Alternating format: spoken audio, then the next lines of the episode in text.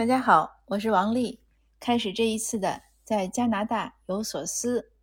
今天呢是想和您说一下我在加拿大打疫苗的情况，也是因为有听友问我在加拿大打的是什么疫苗，打了之后是什么反应。那我想，与其一个个回答呢，不如我主动的汇报一下，大家就都听到了。那加拿大呢自己不生产疫苗，也没有研制出来有什么疫苗，所以完全是靠进口。这个也是给加拿大政府的一个教训，呃，因为我之前呢听说过，加拿大本来呢是有疫苗生产厂，但是前些年呢，呃，认为经济效益不好，政府也没有给够足够的补贴，就停止了。那加拿大在这个这方面的科研呢，政府给的补助也不够，所以没有什么特别有效的或者好的这种高科技啊这样的小组来研制出来疫苗，因此呢，在疫情期间呢。就表现得非常被动，这也可以看出来，就是一个国家的这种各个方面都需要强，而不是只是呃赚钱很重要啊，或者是嫌一些一些基础的一些专业亏钱就不要啊。这个关键时刻就显示出来科技的力量。那加拿大呢，主要是靠美国，美国呢生产呃辉瑞，还有莫德纳，呃还有对，还有英国的那个阿斯利康。呃，美国的还有强生，强生，呃，但是好像我印象中呢，美国的强生，强生好像是没有进来。那基本上呢，都是就是辉瑞、莫德纳和阿斯利康。阿斯利康呢，因为出现了就是在英国使用和在美国啊或者加拿大刚开始使用的时候，就出现了据说是比较罕见的血栓现象。但是它说这个比较罕见的是因为比例呢相当低。可是虽然说比例相当低呢。它出现一个也是大事儿，那两天呢总听到新闻报哪儿哪儿又出了一个，而且出现的呢好像还都是女性，呃，这个就让人觉得好像是对女性是不太安全。可是前一段呢，政府官员为了号召居民打这个阿斯利康，因为疫苗不够嘛，辉瑞和莫德纳来的都不够，阿斯利康来的很多。阿斯利康来的多的原因呢，是美国没有通过。美国的那个应该是药监局吧，他没有通过这个的使用，但是美国呢又订了很多，那订了很多又不能退货，所以美国政府呢就很慷慨的送给了加拿大和墨西哥，呃，主要的原因呢是希望这两个国家的疫情减轻呢，这样能开放边界。当然了，也也是要感谢这个美国的人道主义援助，但是新闻里就是这样讲的，新闻里讲的很直白。就是一方面感谢美国的援助，一方面呢，播音员就是说这个原因说得很清楚。那不管怎么说呢，加拿大就有了很多阿斯利康，可是民众呢又觉得不安全。那政府官员呢就为了为了起带头作用，因为我们这边打疫苗呢，它是呃确实是比较严格的按照那个梯队，就首先是呃医护工作者啊一线的，然后是老年人，从九十岁以上往下排。那有些政府官员呢，他政府官员并不算是特殊梯队的，那他也只能按照年龄打。那打到前一段的时候呢，像我们 B.C 省的省长，呃，他就带头去打阿斯利康，他可能是应该六十几岁或者五十几岁吧，我也没查他年龄。但是特鲁多呢，因为比我小一点，他四十几，应该小个几岁吧，所以他呢也应该正好是这个年龄段去打。他和他太太打的都是阿斯利康。比较尴尬的是呢，这个 政府带完头了，然后民众呢也有跟从，因为当时我们呃像我们 B.C 省打疫苗呢，它是给了一个一个链接，一个网站的链接，你自己上去注册，轮到你这个年龄段的时候呢，他就会通知你，你可以从网上预约，也可以电话预约。呃，也有人说呢，他其实也不是完全按照年龄段，他也是按照你注册的先后，总之它是有一个顺序。可是呢，就是当时前一段推荐推广阿斯利康的时候呢，就是说如果打阿斯利康呢，你就不用等预约，你直接去诊所，哪些诊所有的你就可以去打，就是这样。所以在呃政府官员的促动下、带头下呢，有一些民众也打了。但是现在打完之后呢，好像又有问题，呃，现在基本上可能又是停了吧，然后再讨论阿斯利康第二针应该打什么。那大多数人呢打的还是辉瑞和莫德纳，呃，辉瑞和莫德纳，我和我先生呢正好是他打的辉瑞，我打的莫德纳，打完了呢，我们两个因为都是第一针，所以没有什么明显的不良反应，都是感觉到胳膊有点痛，就是那个打针的地方有点痛。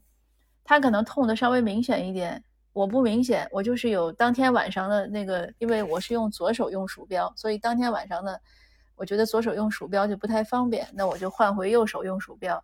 那第二天呢，还是有点痛，但是不妨碍打字啊，或者做一般的家务活都没关系。第三天就好了。那我先生基本上也是这样，他可能打完有一点点轻微的发烧，他说有点，呃，头晕脑胀，但是我没有任何影响，我写作啊，该干嘛还是干嘛，不受影响。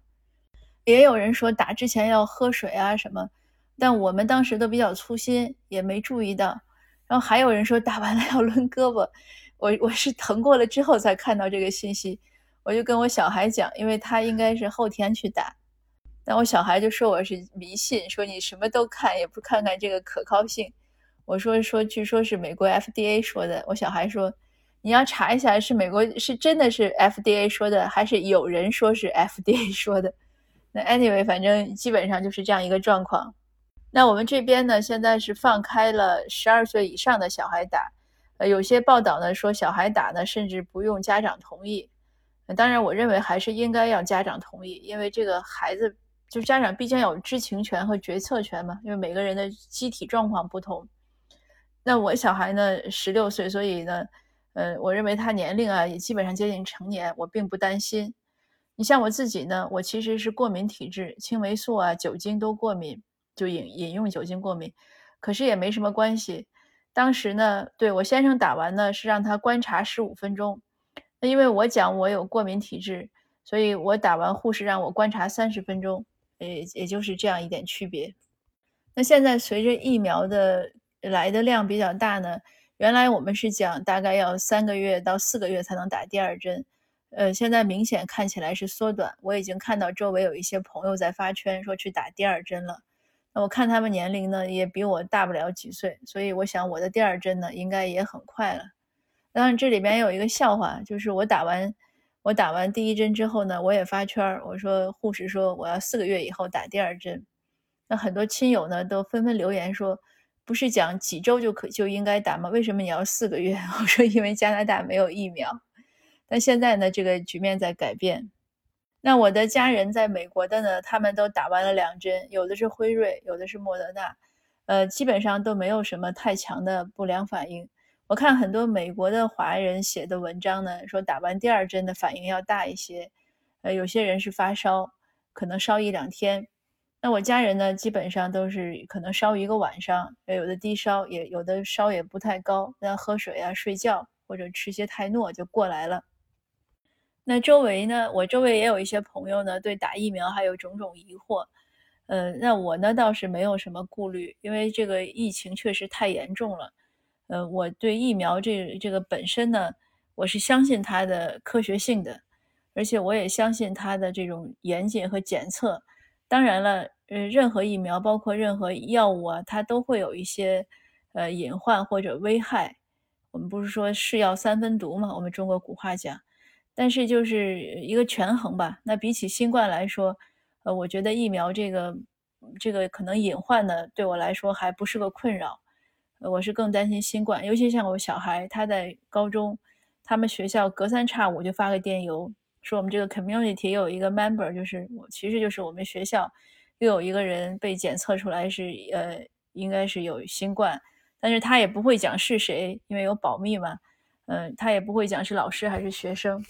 那我小孩最近的一次，就是离这个新冠疫情最最 close、最接近的一次呢，有可能是他们一个老师患病了，但是因为这样的病患保密，所以他们也只是猜测。但那一次呢，确实是呃比较危险。不过好在呢，他们上课的时候在教室里都是戴口罩的，他们上体育课也都戴口罩，所以他们有一次是呃跟他们一起上英语课的一部分学生的体育课上。有学生感染，老师感染了，但是那些学生呢，就是，但是我小孩还是安然无恙，所以真是一次一次擦肩而过。那好容易能熬到让他打疫苗了呢，我是非常 非常欣喜的。所以那天一收到通知说他可以打，我马上就注册，然后再收到通知说可以注册，就是可以约，我就很大早上七点多我就打电话过去约。呃，那希望呢一切安好。今天的分享呢就到这儿，呃，也去鼓励您去打疫苗，早一点，我们一起携手呢战胜新冠疫情，让生活呢恢复正常。好的，谢谢您的收听，我们下次见。